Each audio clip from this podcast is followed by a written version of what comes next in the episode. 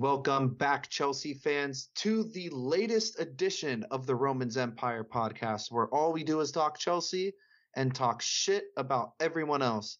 I am joined, as always, by a fully loaded crew today. I'll first start by introducing uh, Sam. How you doing, buddy? We back. We, back. What this We is season? back. Oh, I need to start a new season because this is the brand new season. Um, I think we're on five now. I think yeah, it's we're our on fifth year season. doing We're on show. season five of the Romans Empire podcast. How do we last this long? I don't That's know. That's what she said.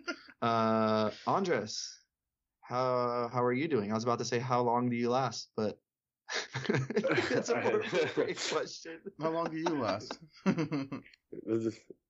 This is- you, you guys can get Hannah as a guest on the pod, and she can answer that question. oh, be a, it'll be a quick podcast. Yeah. Okay. That's what you meant to say. Okay. It'll be a twenty We got our answer. podcast. We got our answer. Oh, there you go.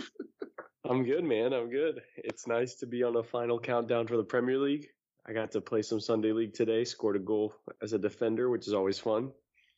And yeah, excited that we're going to be back on a, a regular schedule after a very, very inconsistent summer on our end.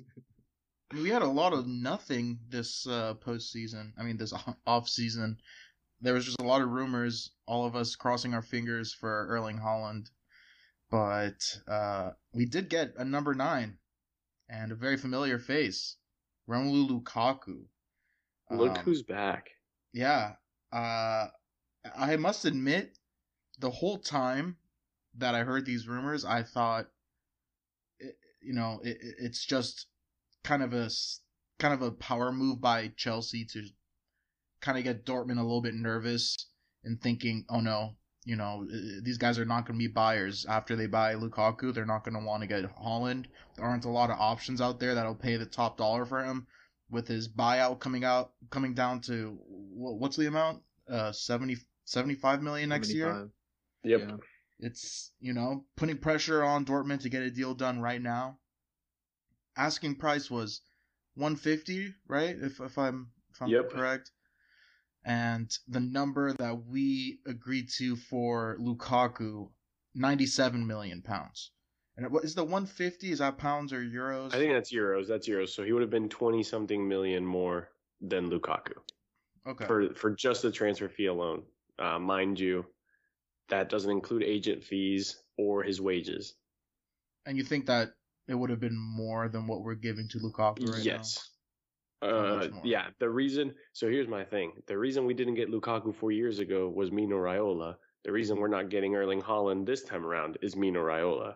So I think we probably paid Lukaku maybe like maybe the wages would have been similar, but the massive agent fee is something that we've avoided by going with Lukaku uh, instead of Haaland, at least financially. Yeah.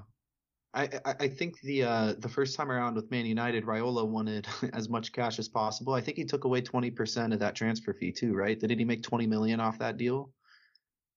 Uh, I don't way. remember. Lukaku going to United. I think it was something ridiculous like 20 that. million but off that one deal. That sounds. And it, and that deal was seventy something mil um, at I the think- time. at the end of the day, yeah, after his fees, Pogba was really only worth seventy something or eighty mil. But here's the thing: I, I I know it's a lot of money, but at face value, I mean this this fills our squad role, and at the end of the day, I think we have a top three center forward um, in our already Champions League winning squad. So. I kind of say fuck the price tag in this situation. I'm just kind of happy we got our guy. Didn't we get upset about the price tag about Ben Chilwell last year? We thought that was an overpay, and that was our biggest glaring hole. Yeah, I mean, well, I mean, I'm just saying that was the our biggest glaring hole, and we paid a premium to fill in one of our biggest holes with. At the time, we didn't. I mean, you know, Ben Chilwell for what he was last year does not have the stature and the reputation of a Lukaku right now. Like, you know, coming off a Serie A MVP, obviously the numbers aren't going to be the same, but Mhm.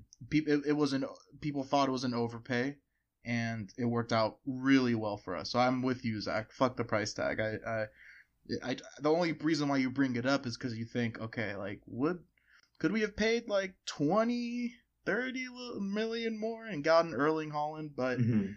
it's like, like I, I, I want to say that I would have rather done that at the end of the day because that's like the long term like best kind of deal that you'd want to do.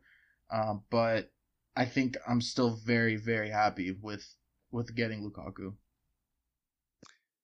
Uh, I I know like we were all really excited about the potential of Haaland, but I think this is the smarter move in the long run anyway because we pay 20 more million for Haaland and yes, we can flip that money.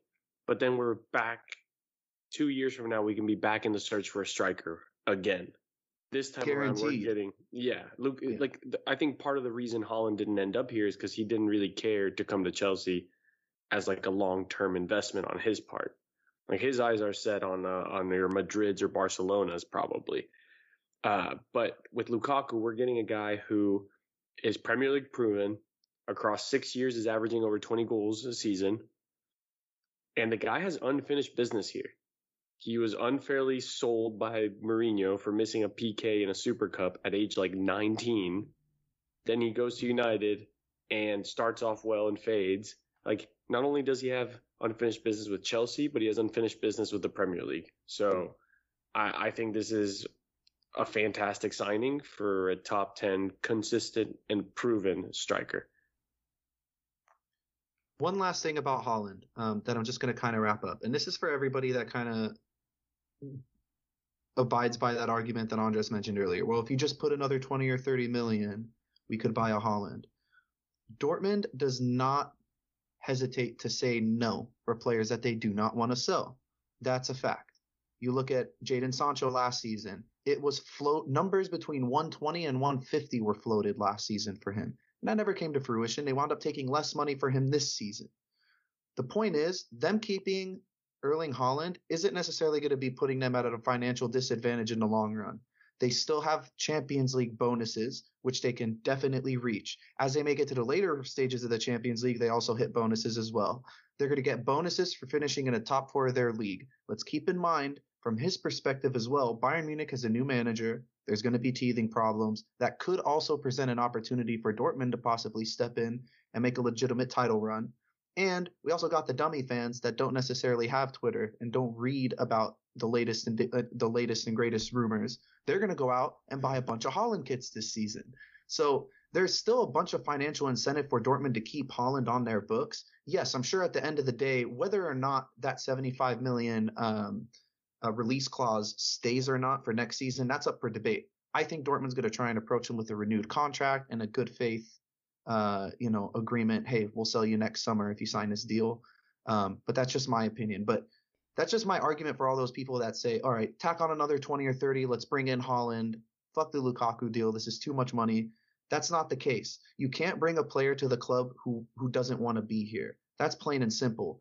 And on the flip side, you have a club that's not willing to sell unless it's for an astronomically stupid fee. I, I, I agree with Andres here. I don't think spending 150, 160 million on a Haaland, who, let's be honest, that money is well worth it in terms of the production you're going to be getting. But it's we're going to be in this same position three or four years from now. I mean, it's it's plain and simple. The guy's eventually going to wind up at Real or Barca. It's a, it's almost a foregone conclusion at this point. But Uh, maybe Yeah, I don't know if Barca will be around by then. Honestly, they might they might fold and go they might in the still have Aguero. years. They might have like a 39 year old Aguero on their books While he's by the time but, Haaland's ready to move. well, yeah, when he- they'll still be fighting their legal battle to try to get him out of that contract. Not after Messi left. Goodness gracious. So, so Andreas, let me ask you. We have Timo Werner obviously coming in last year, not really, you know, like you you think about what Chelsea was last year, creating all these chances and having shit finishing up top. A lot of it stemmed from Timo Werner. Lukaku is as clinical as it gets finishing, so obviously that solves that issue, but as far as the fit with the rest of the team, we got Timo Werner. Kai Havertz has been, you know, playing amazing at striker, and that might be his best position. Tammy, we'll talk about later. Uh, Giroud's out, so you know. So right now we're talking about Lukaku, Timo, Havertz, and Do we have any other strikers? I'm not thinking Possibly Of? Broja. Possibly, possibly. Broja. Okay, Yeah. the fourth guy. Pulisic is a false nine, according to some reports, as the Cool. fourth option in the pecking order. Okay, like so it, we, you can talk about that too, but how does Lukaku fit? You know, when we play the one striker formation, will we see more Well- two striker, or what? What do you think? I mean, I, I it's weird because it's technically a three-four-three on paper, but then Mason Mount always looked like he was behind a front two at times. So for me, I think it's going to look more like a three-five-two going into this season, and it's going to be Mount behind a combination of the the strongest probably being Lukaku and Havertz, and then maybe Timo slides in and gets a start here or there whenever we get that kind of thing going. If if Lukaku's going to start down the middle then you're looking at Kai on the right, Mount on the uh, on the left, or Timo on the left, Pulisic, Cho. You know, we have the options to play around him, Ziyech. But I Mhm. think our strongest, at least in my opinion, would be in that three-five-two, where you have Kai and Mount uh, as close to Lukaku as possible, and then you have the wingbacks and, and Reece James and, and Ben Chilwell providing the width. Uh, I mean, the guy's going to be able to combine uh, with the uh, sorry with these partners. He's going to be able to give us another dimension. We were great in the counterattack last season, but maybe this time around, you know, Thiago Silva, Rudiger, Christensen, they're long passing. They can skip the midfield and go straight to Lukaku, and he can actually control the ball and have people kind of play off of him with his back two goal. So Mhm. I think it lets us kind of have a plan B without having to call on substitutes because we don't have to possess out of the back and work our way forward. We can sometimes launch it up to this giant, strong Lukaku figure who can then bring it down, control it, and even turn and just go on his own. So it's just the fact that he's such a complete forward. He's not just a play with your back to goal like Giroud or just a get in behind like Timo Werner.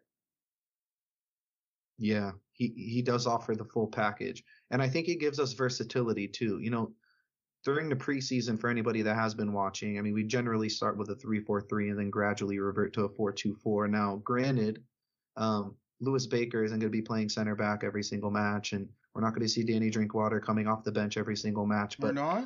Oh man. I think it's kind of stinks, right? No, but I think the I think the point with Tuchel is that eventually we are going to see some sort of variation with the 4-2-4 and having a guy like Lukaku does give you options to switch between formations um, easily because like Andres said, he could play with his back to goal, he could run at people. He's great in 1v1 situations, decent finisher in the He box as well. scores. He gets you he gets you everything. I mean, I'm looking at his stats here. Last season in the Serie A, he had 36 total appearances and contributed to 35 goals directly. That's 24 had goals and point- 11 assists. it was something like 0.99 in terms of expected goal or assist per 90. Yep. So I mean, he's A goal a game. basically he's basically going to contribute a goal or a game, whether he assists or scores. That's how I'm looking at it. Now we're a team that has been consistently in the top three in the Premier League last season, especially since Tuchel came in at chances created. If I'm not mistaken, I believe we were number one for a pretty long time Under throughout Tuchel. last season. Under Just Tuchel, under yeah, Tuchel, we were number one. exactly. Mhm. and So- we were 13th in finishing. those chances that we couldn't finish, if we make that 13, Andres, even into the top five, we don't even have to be necessarily number one or two. If we're third best in the league at finishing, I think we run away with it. The amount of chances that we create last season, I mean, we were saying last season, how many more of our matches would have, or how many more of our wins would have been comfortable should we have a striker? How many games we could have put two or three nil away? um, as opposed to a 1 nil or even a 1 1, letting a team get back into a game and us, you know, digging ourselves in a deep hole. This solves a lot of problems. That's my point. So, um, I, I'm excited. And, and I know I keep saying that, and I know it's like a general term here, but guys, I mean, for the first time in a while, I, this is since Diego Costa, we, we're buying a striker that's actually proven. This isn't a Morata that's going to come in that has a, you know, a shady, a, a, a shady track record or, um, you know, this isn't any old aging striker. This is a guy in the peak of his prime who's going to come in and produce right away. So I'm expecting nothing less than an elite season from uh from Lukaku this year. Okay, well, let's talk a little bit about who benefits the most on the squad uh, from this Lukaku signing. I think, obviously, uh, the wingers are gonna are gonna feast because if if you see, I mean, I know that what what he was doing with Lautaro last year um, at Inter Milan, uh, he was playing more central, but his passing has improved significantly, and uh, I just think that obviously Tuchel is going to benefit from seeing the fruits of his uh, of his labor and finally getting goals converted from these nice chances. But mm-hmm. he's going to create chances for other players too. So, who do you think Zach is going to benefit the most?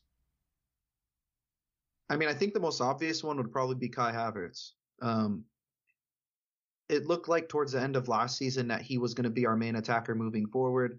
I think Tuchel was um, planning to maybe go the season without a striker. Like if we missed out on a Lukaku, I think Kai Havertz would have probably been our number one choice up there. I mean, look, we know that he does much better when he's able to link up with with with a strike partner, and Lukaku's absolutely perfect for that. I mean, he could keep harping on it, but you know, the fact that he could be a human wall pass or just a pure poacher, he could run in behind, he has that strength. It's you have the full package there. And I think when you have a player like that around somebody like Kai Havertz, that could kind of give you the flair aspect of the game and kind of gives you that unpredictability. That's that's a deadly combination. Honestly, I, I don't know if it benefits Kai more than, you know, I would say maybe our wingbacks it would benefit as well. But I think just in terms of who I'm most excited to see him play next to, I think I, I think we'd be remiss to look anybody past Kai.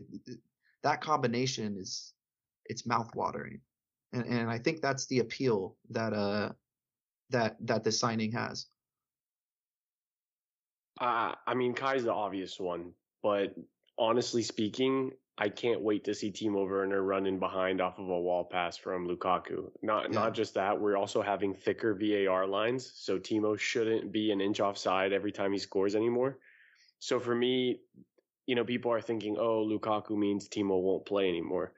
And yeah, maybe Timo won't start every game. I, I mean, I, I hope he doesn't because I, I still want to see a Mount Kai Lukaku front three more so than one that includes Timo Werner. But there are going to be plenty of matches and there's going to be rotation and there's going to be times where Werner's speed is going to continue to be an annoyance to the opposition. And with someone like Lukaku and, you know, t- bringing down the ball and then Timo running in behind, I think he's going to get a bounce back this season as well. So for me, I think Kai being the obvious one, I think people need to not sleep on what this may mean for Timo Werner in a positive way. I do want to get your guys' take on one thing. Um, what kind of impact do you think it's going to have on the play of our two holding mids or our two pivots? Last season, it seemed like kind of disjointed because they, when Giroud was in, the only real option was to play it to feet um, when he would check in. Um, you couldn't really play it in behind him. And, and, and the thing with Tammy, he didn't really get much playing time under Tuchel, so we didn't really see it. Um, is this going to present more opportunities for Jorginho or maybe even N'Golo Kante to pick out those passes to those runs like Andres was talking about, where if Lukaku drops in, you got guys like Timo, if Pulisic is in, Cho, any of those guys that could really run beyond the striker, would it benefit those players as well? That little clipped ball. I think that's something that's going to be on for us a lot more this season um, because of the Lukaku factor. I mean, you got to put I, Luka, with a player like Lukaku, you just as an opposition defender, you got to put a body on him no matter where he is on the pitch. So naturally, that's going to create openings for us. I I, I feel like Jorginho and Kante are going to benefit a lot from that too. I mean, Zach, you kind of answered your own question, so I don't know what you want me to add to that. But well, I, I mean, I, I, agree yeah. as well. I agree with that you, guy, Zach. You made a yeah, that, statement. That was kind of my main if, thing. I just wanted for, the justification of not sounding. I mean, crazy. yeah, if if in the first ten minutes three balls going to Lukaku's feet of him checking in, players are going to expect that, and then yeah, we should be smart enough to then take the space that's created in behind. So again, the benefit of VAR having thicker lines. Maybe we won't get everything called back as an offside. And mm-hmm. the guys with speed like Mount, Werner, hell, maybe even Ziyech. I don't really know if he has. Well, Pulisic and Cho more, more likely can get in behind and, and get one on one with the keeper. Mm-hmm. So, yeah, of course, I hope that that happens. You know, it's like a little bit of a decoy uh, in Lukaku's part. Does he become the focal point of our attack now? Or do we still kind of give those those uh, those reins over to Kai? Um, Are you asking think- whether he'll be like the leading scorer for our team No, this season? no, 'Cause not I think he necessarily the be. leading scorer. I, I- I'm asking more so, who do you think Tuchel's going to lean on more throughout the season? I mean, is he going to play a guy like Lukaku more consistently? Is he going to adapt the system to a guy like Lukaku more? Or don't are think we the gonna see that more change much. I mean, I just think the ball's going to end up in the back of the net.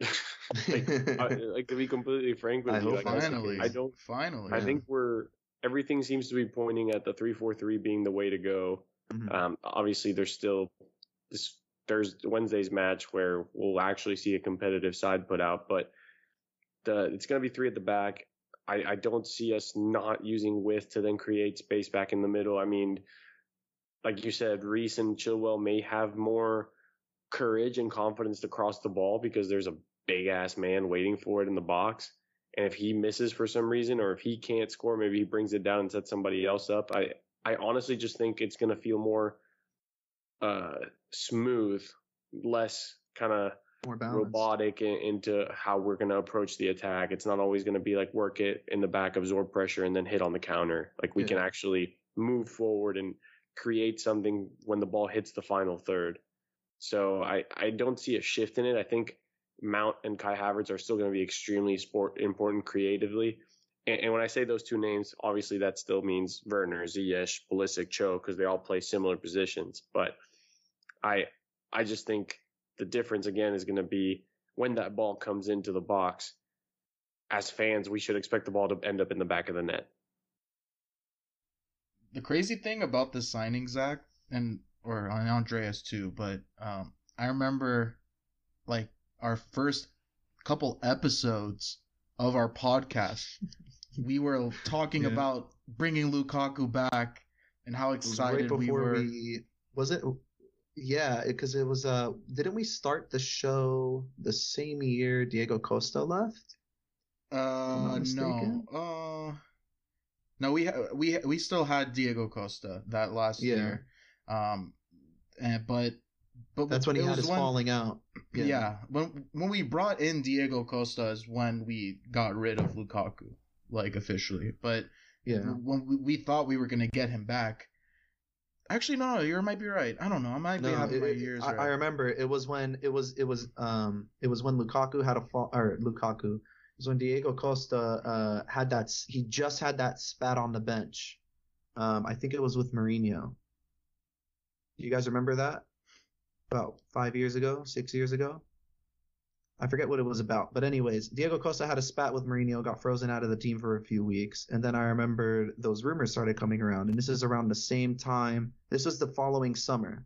Um, at that same time, Man U rumors were around too, and then eventually we all know what happened. But yeah, yeah.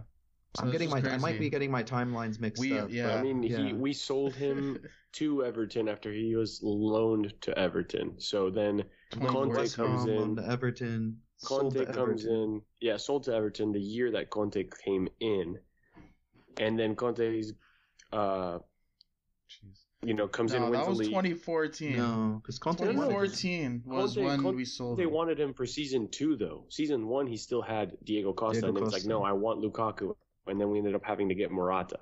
Yeah. So Yeah. that happened. We sold him during or after Mourinho's second stint failed miserably, How much money we would have saved if Morata just decided to be an actual striker.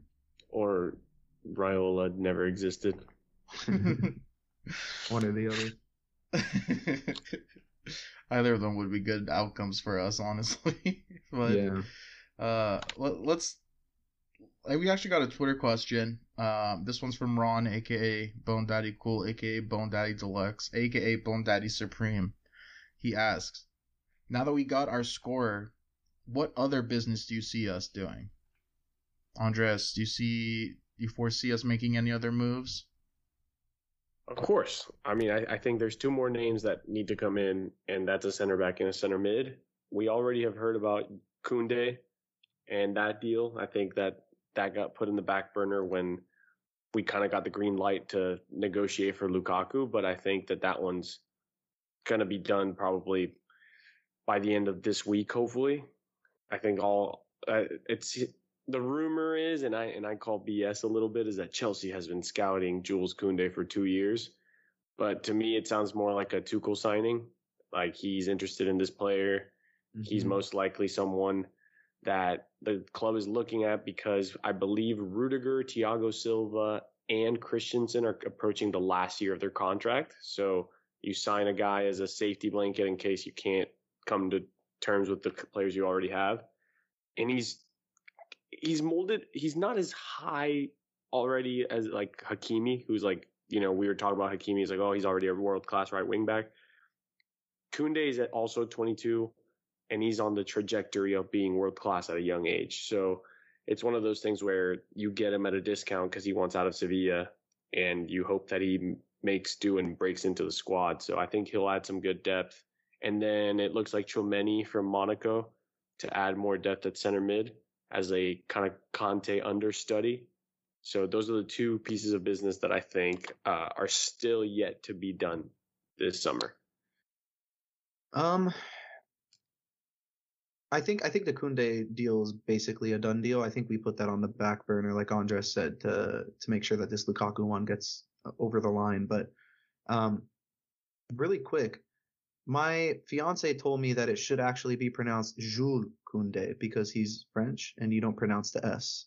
I don't know if that's true, but if any of our followers are listening and want to correct me or clarify, that'd be great. It's not um, Jules. Yeah, it's not Jules. No, I, I, that's what I thought too. That's exactly what I told Maybe. her, but she says no. It's she said no. It's Jules. Jules. So Jules. Yeah. So I don't know. Um, the Lebanese and the French have a have a connection, so I guess she has some a little bit of a right to talk there. But oui, oui. um, huh? I said we. Oui, Yeah. Uh, the good French. old colonization, my friend. That's French. Um, that's a history lesson for another day. Um, but look, the the Jules Koundé deal. Um, Simon Johnson, I believe, was the one that reported that uh, this is all um, by recommendation of Thomas Tuchel. I don't think that we're necessarily looking to bring in anybody that's not going to immediately improve um, our 18, um, our main squad. Um, and I think a guy like Jules Koundé would immediately do that. Obviously, he slots in on the right hand side. He's probably your long term solution for uh, losing Dave, um, who's on the wrong side of 30. Um, very comfortable carrying the ball into the opposition half. Uh, very comfortable passing the ball, has a wide range of passing as well. I like the signing um, at face value. I think it's great. And look, what Tommy Tuchel has done so far, um, we're not really able to judge. So whoever the fuck that man wants, we go out and get him. I heard that he wanted one of Haaland or Lukaku, and that he wasn't willing to work with option number three, four, or five. And we got him his Lukaku. Now we got to get him his center back. Um, I think that's the more important signing that we need to make. Um, I gotta disagree. I, not necessarily disagree. I think we could use some padding in the midfield department, but I don't think it's necessary to dive in this window. Um, if Tchouameni's if if Tchouameni's our number one option, great. That's a guy Tommy Tuchel wants, great. Let's go out. Let's make the efforts to try and sign him. If we can't, I don't think we should go out and uh, necessarily panic buy a number two or number three. Who, who's playing in that double pivot outside of the three names that everyone has? Either it's Jovetic or Ngolino or whatever we well, want to call. I was gonna I was gonna add this in the Lukaku bit before we kind of moved on, but I know we are very top heavy in terms of attackers. Um, so I could see Mason Mount potentially moving back and playing in that double pivot role if need be. Honestly, I would really like to see him play there at some point this season. I think that's where his long term future is gonna be. I said it a bunch of times on this podcast before. As a um, six? not necessarily as a six, but as a true midfielder, not necessarily starting as like a as a ten or a inside ten or whatever Tuchel calls it. Um, as a as a six or an eight, more as an eight. He's he's he's he's an eight by a, right. trade. But here's my thing: I don't want to go out and panic buy um Tchouameni. Look, and Monaco, I don't think it's a panic. I mean, yeah, we've been linked with him for a while now because we're never going to pay what West Ham wants for Declan Rice.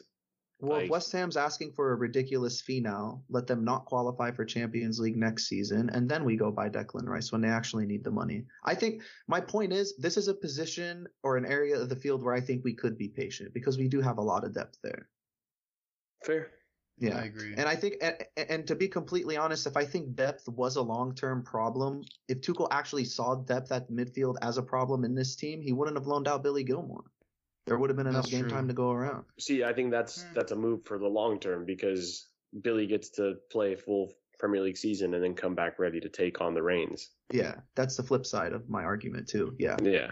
yeah. Well, it also means like that you don't need to go out and pay top dollar for a center mid when we have another one coming back next year. So maybe, hey, maybe we can dabble with some Danny Drinkwater every once in a while. You know, come Uh, on, I don't like know about that. like FA Cup maybe, Carabao Cup he can play. Eh, I Loftus think, I think is the still around. interesting name is yeah. You you hit it, Andres. The Oh, interesting right. name is Loftus Cheek.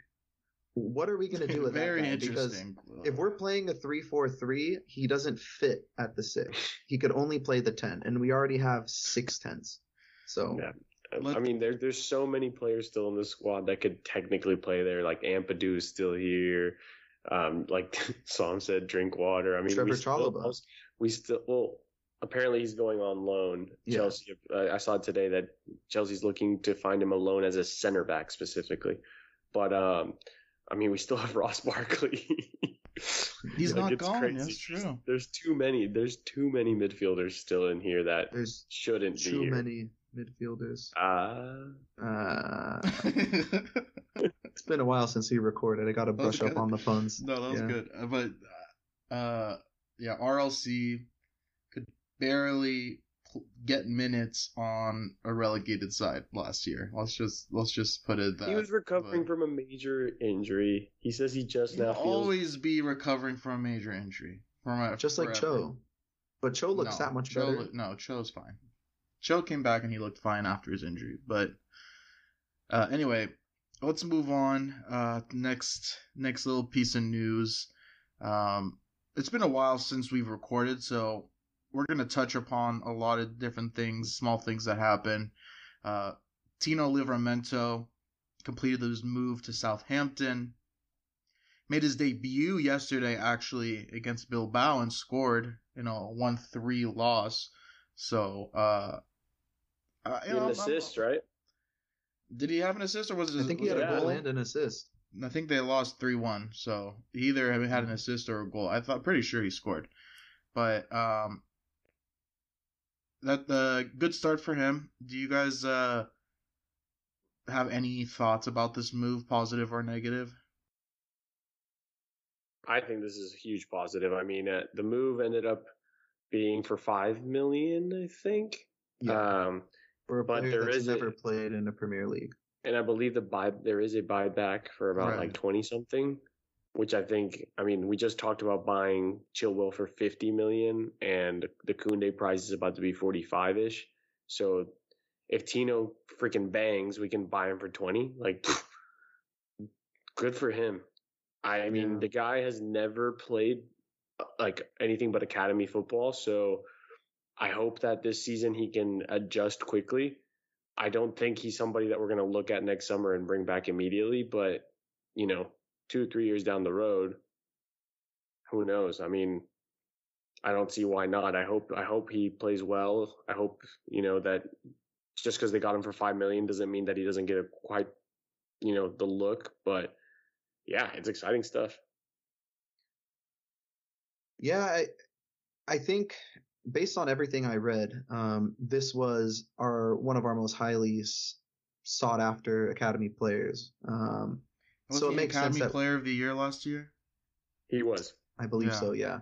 and So- confirmed he got the assist to Theo. yeah, I was about to say Yeah. it was. I, I So- looked it up too. You're right. There you go, goal and an assist. no, no I mean, I- goal, just an assist. Oh, no goal, just an yeah, assist. it was just an assist. Look, I think it's the right move. I mean, you look at our fullback situation at the moment. We already got Reece and Ben Chilwell, who are relatively still pretty young.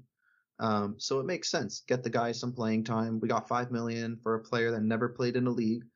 And you know, I I know the number 20, 25 has been floated around as a buyback clause. I've heard everything as high up as 40. It could potentially go up to 40 million, similar to like Nathan Ake's buyback clause that we never triggered. The point is, if the guy's worth it, um, and if he develops properly and does hit his potential, 40 million is going to be no sweat to pay. I mean, we, we paid 50 million for a ready-made left back, we paid last season. ninety-seven million for 97 Lukaku. million.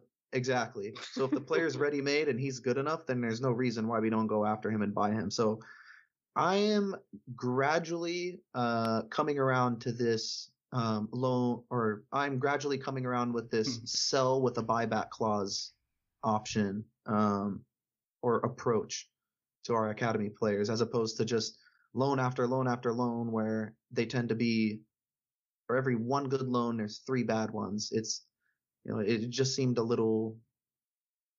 Uh, you know, kind of all over the place the last few years. Would you So- say that there was there were Tchouaméni? there was too many loan players and too many bad loans. That was so Way that was good, many. Zach. That really was good. I don't know why Was I it? never thought of that. I swear that was your Yeah. probably your best one. Um, all right, another potential departure. Tammy Abraham's representatives apparently met with Atalanta. Uh, I think the meeting was supposed to be today, um, and I, I believe that Inter Milan is looking at Zapata to Yep. uh, to replace Lukaku. So if that happens, Atalanta will have an opening at striker. And I I don't have it written down, but I believe the number was like 40 million pounds or euros. That's what I. Yeah. Um, I don't can't remember if it was pounds or euros. Um, clearly we're very prepared on this podcast. That just shows how Euros. we are. Euros. It was euros. Um, and then I saw other suitors, Arsenal. There was one other, a West Ham, right? Which is Yep. the one that me and Zach and I think Zandrea secretly wanted all along. Like yeah, for him to go play for West Ham, like that would be really great for him. And if he goes to Arsenal, I can I I hope he you know busts dead and to just me. yeah exactly. yeah. But um, We're not gonna sell to Arsenal. he's dead to me if he goes to Arsenal. I, I, it'll I be know it'll be team- so hard, and I just I just know that he won't have a good season there though. That's that's it makes me sad, but He won't you have know. a good season because they're not a good football club. exactly Period. Okay, it's not going to think- be. It, it, like he needs to go somewhere where he will have the opportunity to fuck up his own season, not somewhere where the season's going to be fucked before he even walks in through the door. Yeah, but I think I think the typical I think the more realistic move, and I think I'm kind of on the on the side where I think this is- going to happen. I think he's going to end up at Atalanta, um, for forty million. What would you make of that deal, Zach? Well, I know his preferred destination was Arsenal. That's what I've read, but the Atalanta deal, um, in terms of his actual player progression, I think makes a lot of sense, dude. It, I mean, the West Ham deal does as well, but doesn't look like West Ham's necessarily ready to pay the full forty. Atalanta at face value is great. He's already familiar with playing in a back three. Um, he's going to be playing in one of the most attacking and exciting sides in Europe. That's a fact. Gasperini is a fantastic ma- uh, manager, so he's going to enjoy his football there. There's going to be plenty of opportunities to score goals and score big goals. Um, and let's not forget, Atalanta was in and around the title chase last season, um, up until the very end where the wheels kind of fell off. But they get a guy in like Tammy Abraham. That's a huge that's a huge signing for him. And if Tammy goes to a club like Atalanta, that's a big opportunity for Tammy as well. So I think it's a win-win for each party. Um, I agree with you, man. You know, at first I really wanted this West Ham move to happen. Part of the reason was because we could use him as a make weight in a Declan deal, uh, but that doesn't look like it's happening. So the more I'm thinking about it, Atalanta does make a lot of sense. Um, it's going to give Tammy also the opportunity to expand his game a little bit too, where And he can almost League, no? yeah, it, yeah, Champions League as well. That that's a huge plus for him also. But but my point is, you know, Tammy could come back and have a potential Lukaku situation where he goes and and you know really gets his career together um, into Serie A and has unfinished business in the Premier League. So who knows? We might see him come back if we tack if we tack on a buyback clause, which I really hope and pray we do because Lukaku is 28. Um, that could potentially be an option too, three or four years down the line. Who knows? I, I just think it's really interesting to see English players now go to Italy. And maybe I think that that's just because Tomori went there last season. So maybe Tammy has asked him about that. You know, Tomori's extremely happy. He's very loved over there. And like Zach said, Gasperini's a great coach. The guy has to sell his best player every summer, and then the next guy that comes up is a baller And again. they're still So- so good. Yeah. Tammy is, uh, athletically speaking, way more gifted than the guys that have been balling out for for Atalanta. So you would hope that you know, for his own sake and for his career, that it works out well. So for me, I think Gasperini has a lot more patience because he's not expected to win Serie A, and therefore he can develop Tammy. I don't think we're going to put in a buyback clause, and I think that'll probably come from Tammy's agents because I, I think we are kind of kicking him out. We're burning But- that bridge. Yeah, Yeah. but at the end of the day, like he's one of ours, and I and I hope that if he doesn't have a future here, that you know he can kind of reignite his progression uh, elsewhere. But what if he goes to Arsenal, Andres? No, it I ain't hear you say it. We're listen. We're not gonna sell a player to Arsenal, and Arsenal can't even afford a forty million freaking striker. And if he point. stays, not only that, if he stays in the Premier League, you can almost add another twenty million to that number because that's the English tax. So yeah, Arsenal can't afford him. We So won't sell I'm- him to Arsenal because he's not an overweight Brazilian. Zach, why do you why do you say we would burn be burning bridges with Tammy if we sold him now? Like, Just the way the same- it's- but Lu- we did the same thing with Lukaku, and look where he is now. Um, we just Lukaku was like him. twenty. Like it, it's different. It was- Tammy's it like was- it was 22. very How old is Tammy? it was very different because the whole because the whole How old Lukaku is Tammy? thing is 22 years old? 22, 23? Yeah. 22. yeah, I believe. Yeah, it's, it's Some- all different. Yeah. It is different because Lukaku drew, grew up a Chelsea fan and Tammy grew up an Arsenal fan. And, and not just that, like Lukaku went through the loans and like he didn't, he wasn't in the first team. Like Tammy was straight up our starting striker. Mm-hmm. Tuchel shows up and he's like, "You're getting Nah, maybe not good 45 minutes, and then you're Yeah. getting benched because you're not doing what I'm telling you." Like, And then we're yeah. I think the treatment of him, yeah. I I, mean, he got hooked at he got hooked at the half, and then we didn't see him for a few months, he was the rest of rumored the to go to the Euros. Like Yeah. at one point, we were talking about Tammy at the Euros, and then taking Vardy's spot before Tuchel, he dropped Tuchel out. rolls yeah. up. Tuchel rolls up and he's like, "Oh, just kidding, Tammy. Pause your career. Try it again really, later." it really is fascinating. We I got the season uh recap video. You know, Andres, you know what I'm talking about? Yeah, I got it as yeah, well. we yeah, it was a Blu-ray DVD made by Chelsea. It was a recap of the whole season, and I totally forgot how hot of a start Tammy Abraham had to the season, Mhm. and how we were just talking about Timo Werner, get out of here. This is Tammy Abraham is our number one striker. Like this guy is, is our goal scorer, and you know we were in love with him. And then, like you said, Zach, one bad half, got yanked. Had didn't see him for months, and he came in like just very, very short stints, like cameos, and late into the season and unimportant matches. It was crazy. It happened twice though. Uh, first season under Frank, he was a starter, and then he faded out, and then Giroud saved our ass. And then this time around, same thing. Tammy started well, faded, and then a, complex group of individuals had to save our ass because nobody could break into double digits goals in the league. So it's just it's it's a bummer. Like the dude obviously cares and he's trying to get better, but I saw somebody say like, you know, the reason we bought Lukaku and we paid 97 million is because we're a win now club. Like we don't wait for people to develop at the like at the cost of our points and league table standings. And unfortunately, at this point, like Tammy's not banging in the goals. Like even in the preseason, and I know it's just preseason. Armando Broja scored more goals than Tammy, and they got the same amount of minutes Mhm. and they played against the same teams. So he didn't do himself any enough favors, I guess, this preseason to to make Thomas Tuchel be like, "Damn, I got that one wrong." Meanwhile, Thomas Tuchel has said like, "I had unfair treatment of Pulisic, I've had unfair treatment of Cho, I've had unfair treatment of even players like Zouma." So like the guy has come out and be like, "My bad." This is what happened at the end of the season, but he never said anything about Tammy. So Shit. Right. again, it sucks, but like I hope Tammy can reignite his career elsewhere. Like we obviously have a soft spot for the guy. I don't want him to re. I I don't want him to reignite his career if he goes somewhere else. Is that Yeah, selfish for me to say? No, dude. If it's, unless not. it's a different league, if he's going, if he goes to Italy and reignites his career, I'm happy with that. If we sell him to a Premier League side and he bangs 20 plus goals next season, He's I'm not gonna going be stay in the. Prem. Zero chance we sell him in the Premier League. I wouldn't say zero, but I wouldn't say zero. I at mean- forty, at forty million, zero chance. I think I think I think if Whatever. Arsenal give us 40 million, we might might sell him to Arsenal. Nah, I mean, if both teams offer forty Before the summer started, before the summer started, I was seeing 30 to 35 million. Now we're seeing 40 million. So it's clear that 40 million is probably on the higher end. That's Whatever the number that to the- Chelsea actually want. whatever happened to the English premium?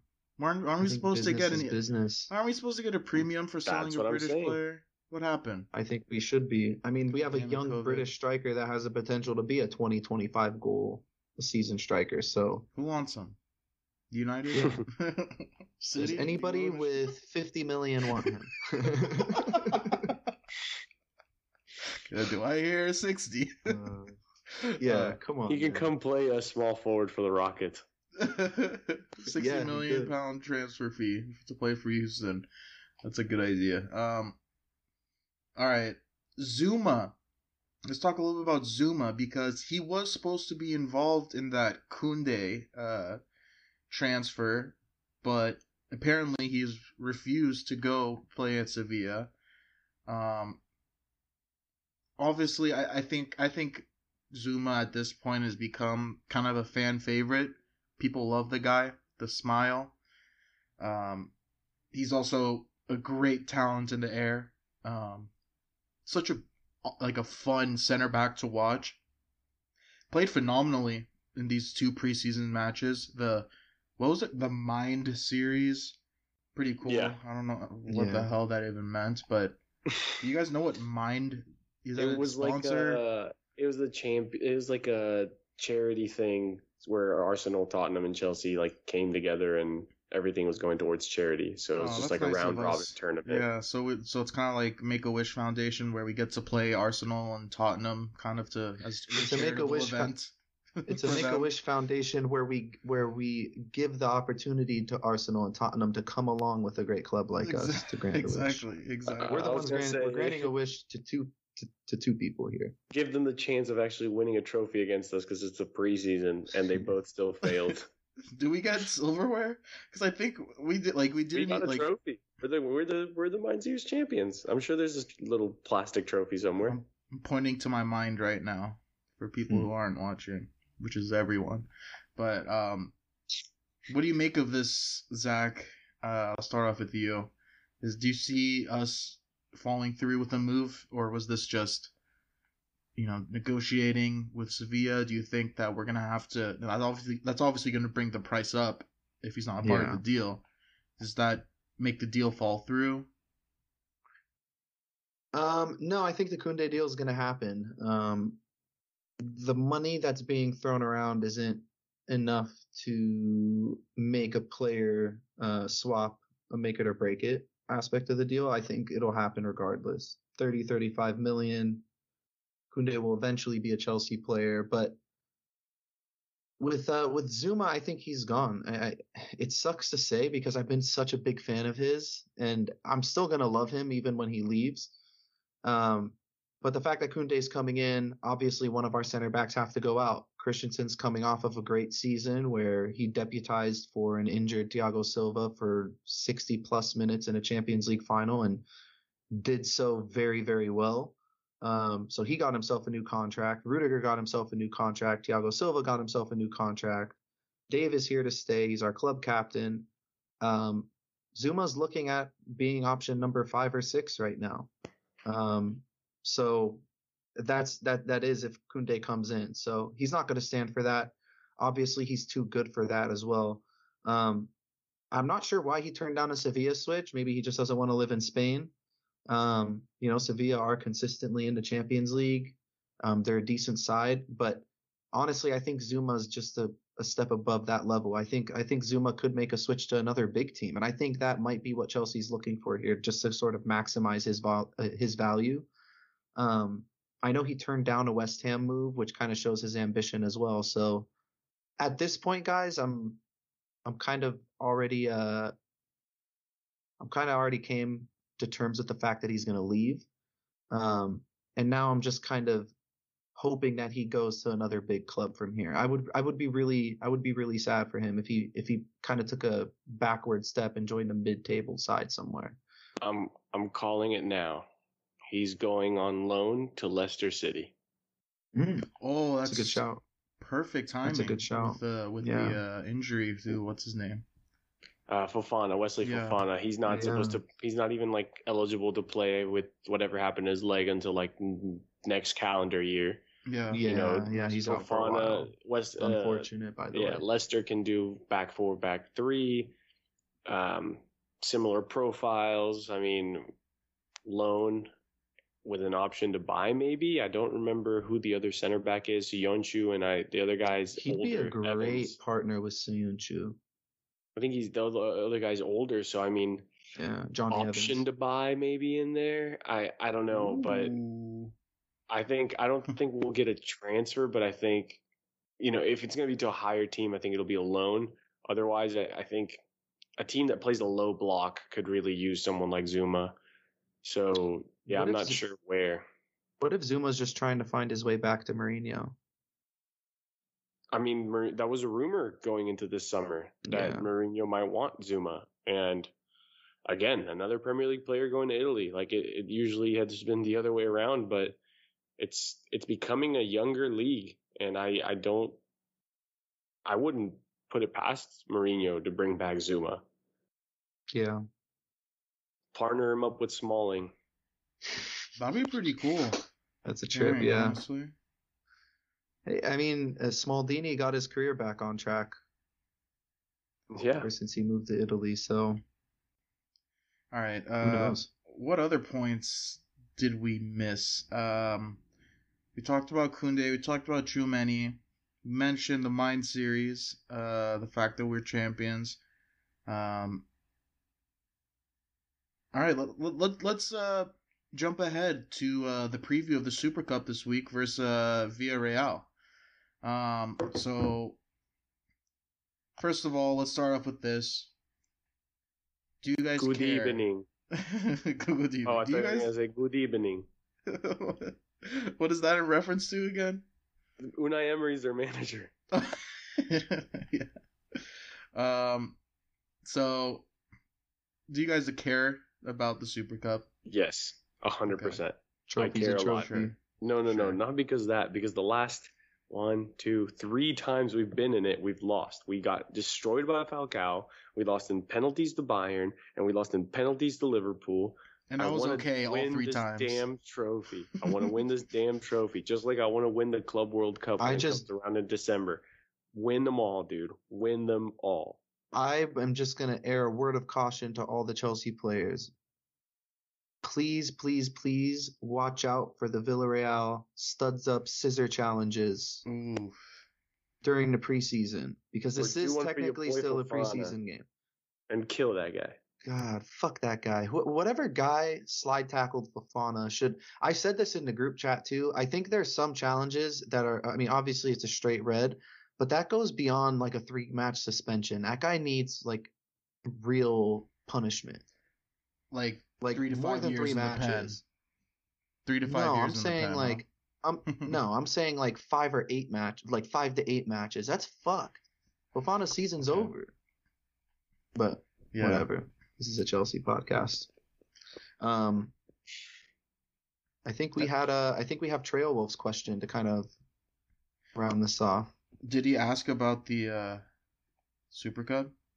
So what I want Uh, to say about the Super Cup is Yeah, Like, talking about Super Cup. For real, like we have, it's gonna be. I, the way I see it is that our best team is gonna play 60 minutes. I don't know how many subs you get, maybe five still because it's a UEFA competition instead of Premier League. But I expect us to see a very strong 11 for 60 minutes time. Hopefully, we get a lead by then. But we have the Premier League this weekend, and we play Crystal Palace on Saturday, and a lot of our players had a big break. So Marc Guéhi's Crystal Palace. Conor Gallagher's Crystal Palace. Oh, So yeah, um, I, I think it's it is a big deal because our players need to get fitness um, going into the Premier League weekend. So I want to get the trophy and I want to get hyped as hell for the Crystal Palace match. So I, I hope we have a good match. Zach, what do you think uh, we'll see? As and Andreas said, we'll see around 60 minutes of our best squad. Who do you think Yeah. is a part of that? Like we, we see Lukaku make he makes his debut on Wednesday. You think? Well, supposedly his medical's tomorrow. I thought Um, medical was today, announcement tomorrow. all right. Well, I'm not going to go through the list of people that reported on it, but I saw contradicting tweets saying that it was today, saying that it was tomorrow. So I'm not really sure, but That's um, before Wednesday, regardless. I don't know. We haven't really brought in a new player under Tuchel yet, so I can't really say whether or not confidently that he's just going to kind of throw him in there to start in his first match, or if he's going to give him like the Mourinho treatment where just kind of sits him on the bench for the first three or four games and gives him No, trash. That would minutes. be ridiculous. That would be yeah, it would imagine a hundred million ridiculous. pound signing. No, No, fucking um, way. I, I think the front three kind of gives itself away. If we're starting our strongest team, we obviously got Lukaku, Havertz, Mount, uh, Jorginho, Kante, um, Brees, Chilwell, Dave, Thiago, Rudy, Mendy. Will we ever see Pulisic and Cho out there, or what- what's gonna happen with the wingers? I think that's a podcast for another day. That's a great question. No, seriously, because you know, I mentioned it. I mentioned it earlier. We are very, very top heavy in terms of attackers. There's there's been a lot of rumors about like, you know, last I think it was like last February I talked about like when we play, sh- sorry, shittier teams, but shittier teams. I want to see Cho at wingback. Yeah, I think we may see that more this year. both of Talking them at about top wingback? heavy, like yeah, with like two real DMs that just sit. no, no, no, just your wingbacks. These guys are gonna have to put in the work and That'll be fun. create. Yeah, that's what I'm saying. Like low Yeah, block, you have two guys that are actually willing to dribble at opposition and be successful at it. Could be a good time. I think the real question is: Is Tommy Tuchel willing to turn this Chelsea team into a real life video game with that lineup of I'm Cho down. and Pulisic as wingbacks? I mean, he's done. Yes. He's he's played Cho at wingback at Chelsea, and he's and played. Pulisic Has he played Pulisic as wingback In for first- us? a little when he first came in, when he first Yeah, came right, in, he right. did put. He did. He did. but but he, but beyond that as at well as well as Dortmund. So, um, it's definitely something that I can foresee happening, and I think I'm Pulisic officially. at wingback with his hamstrings just kind of Nah, doesn't sound right to me. I think I'm officially a wingback guy. Like that's just that's just my new position. Like, Like I love I love Chilwell. I love Reece James. I love anyone like if they play Cho out there, I love Cho out there. It's just the most exciting position I think. Cuz they're they're putting in so much work defensively coming back and how much that they press up and are really a part of the attack. It's, it's my favorite. That's why I love playing it on pro clubs too. That's my that's Yeah. I made my I made my Dave build and I love rocking them. um but any predictions? Let's let's get into predictions for this match. Uh, Zach, Lukaku scores no, he's on the he, he rides the bench until uh until until September. the eighty until the eighty until the eighty second minute. no, until September. no, I think I think Lukaku plays and he scores. Yeah. I would say Cho won? scores. Cho scores the winner. Oh one 0 win. no. Uh nah. Well, maybe it won't be the winner because my score prediction is two 0 I think we clap some cheeks. I'm gonna go three 0 It'll be something nil for sure. We're not we're not letting a goal past us for a long time. This defense is fortified. It's built up. No, no two two. It's gonna be a tight game, very close. Both teams are gonna try really hard.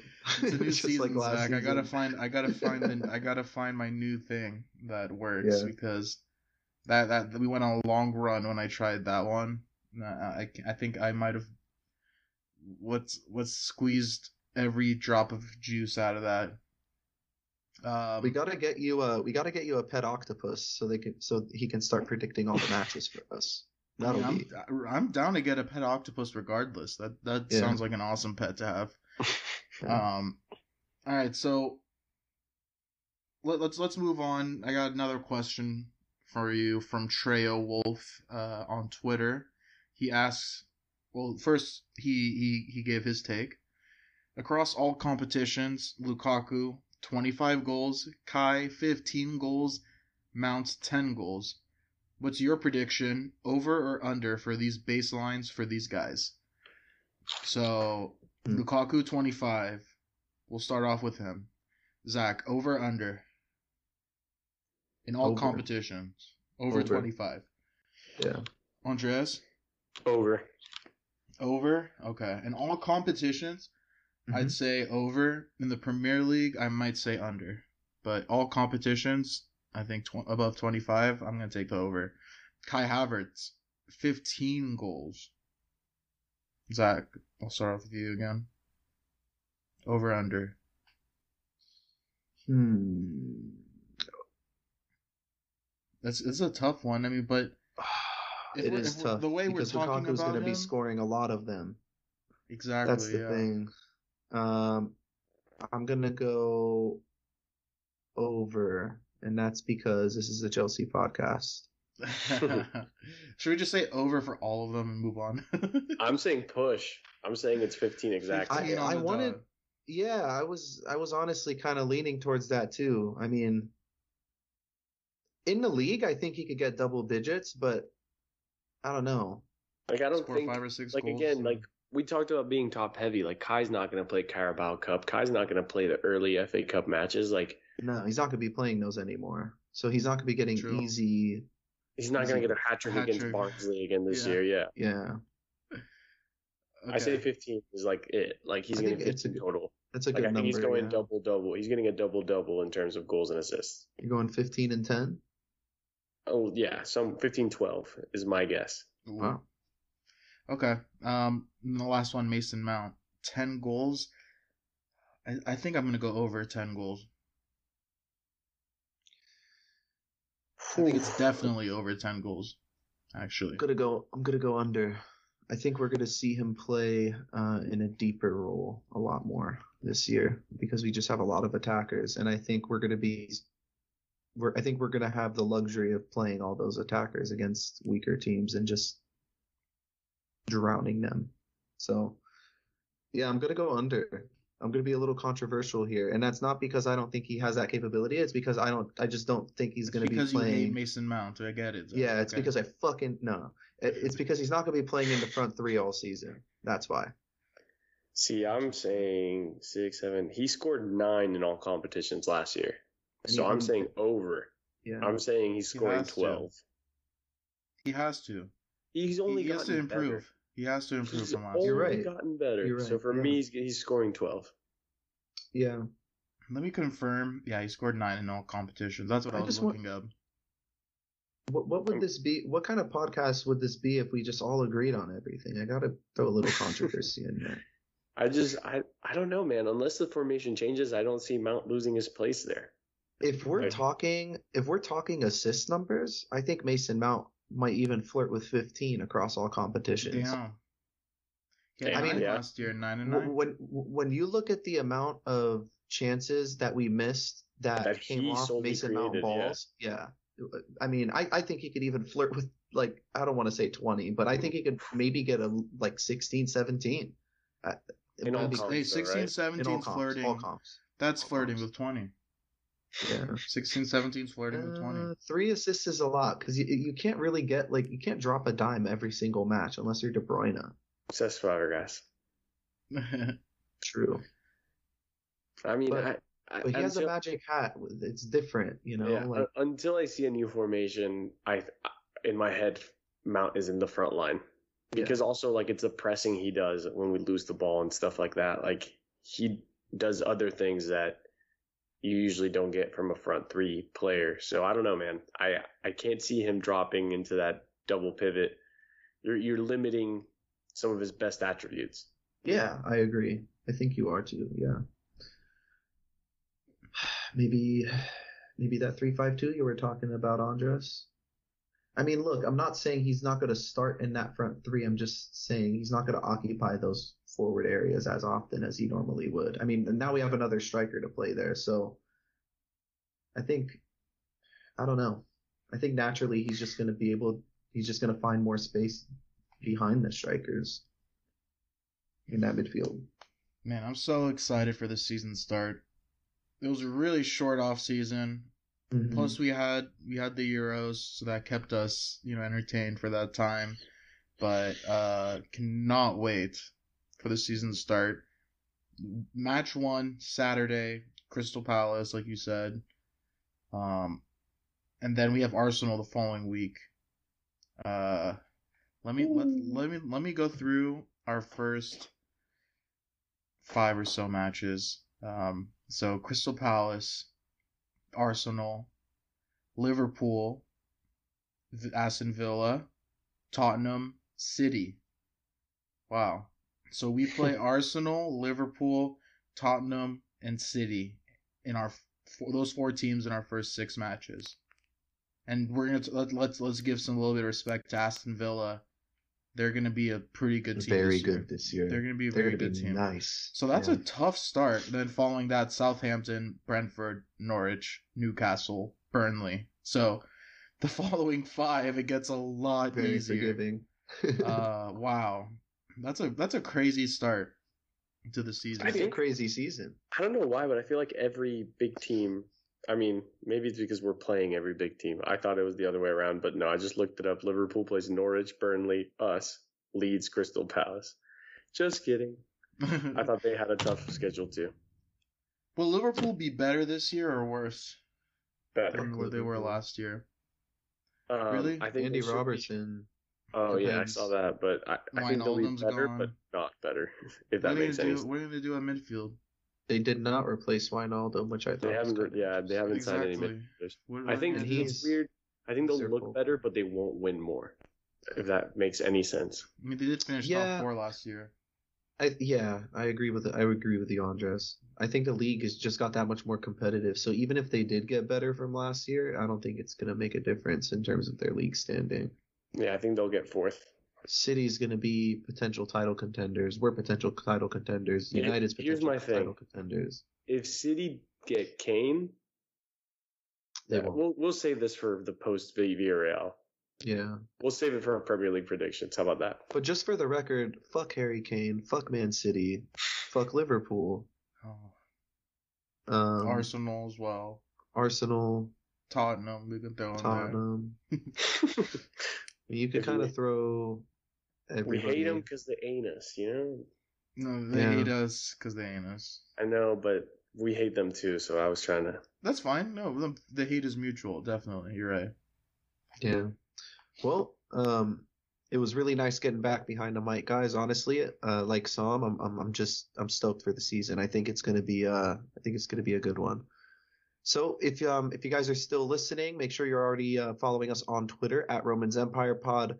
Uh, we also had a few pen pals um, last season that we've uh, been really well acquainted with. So if you want to email us, give us a you know quick overview of how you became a Chelsea fan, or just tell us a, a cool Chelsea story or encounter you had, uh, go ahead and email us romansempirepod at gmail.com. Um, until next podcast, guys, look out for the post Villarreal pod. Uh, keep the blue flag flying high.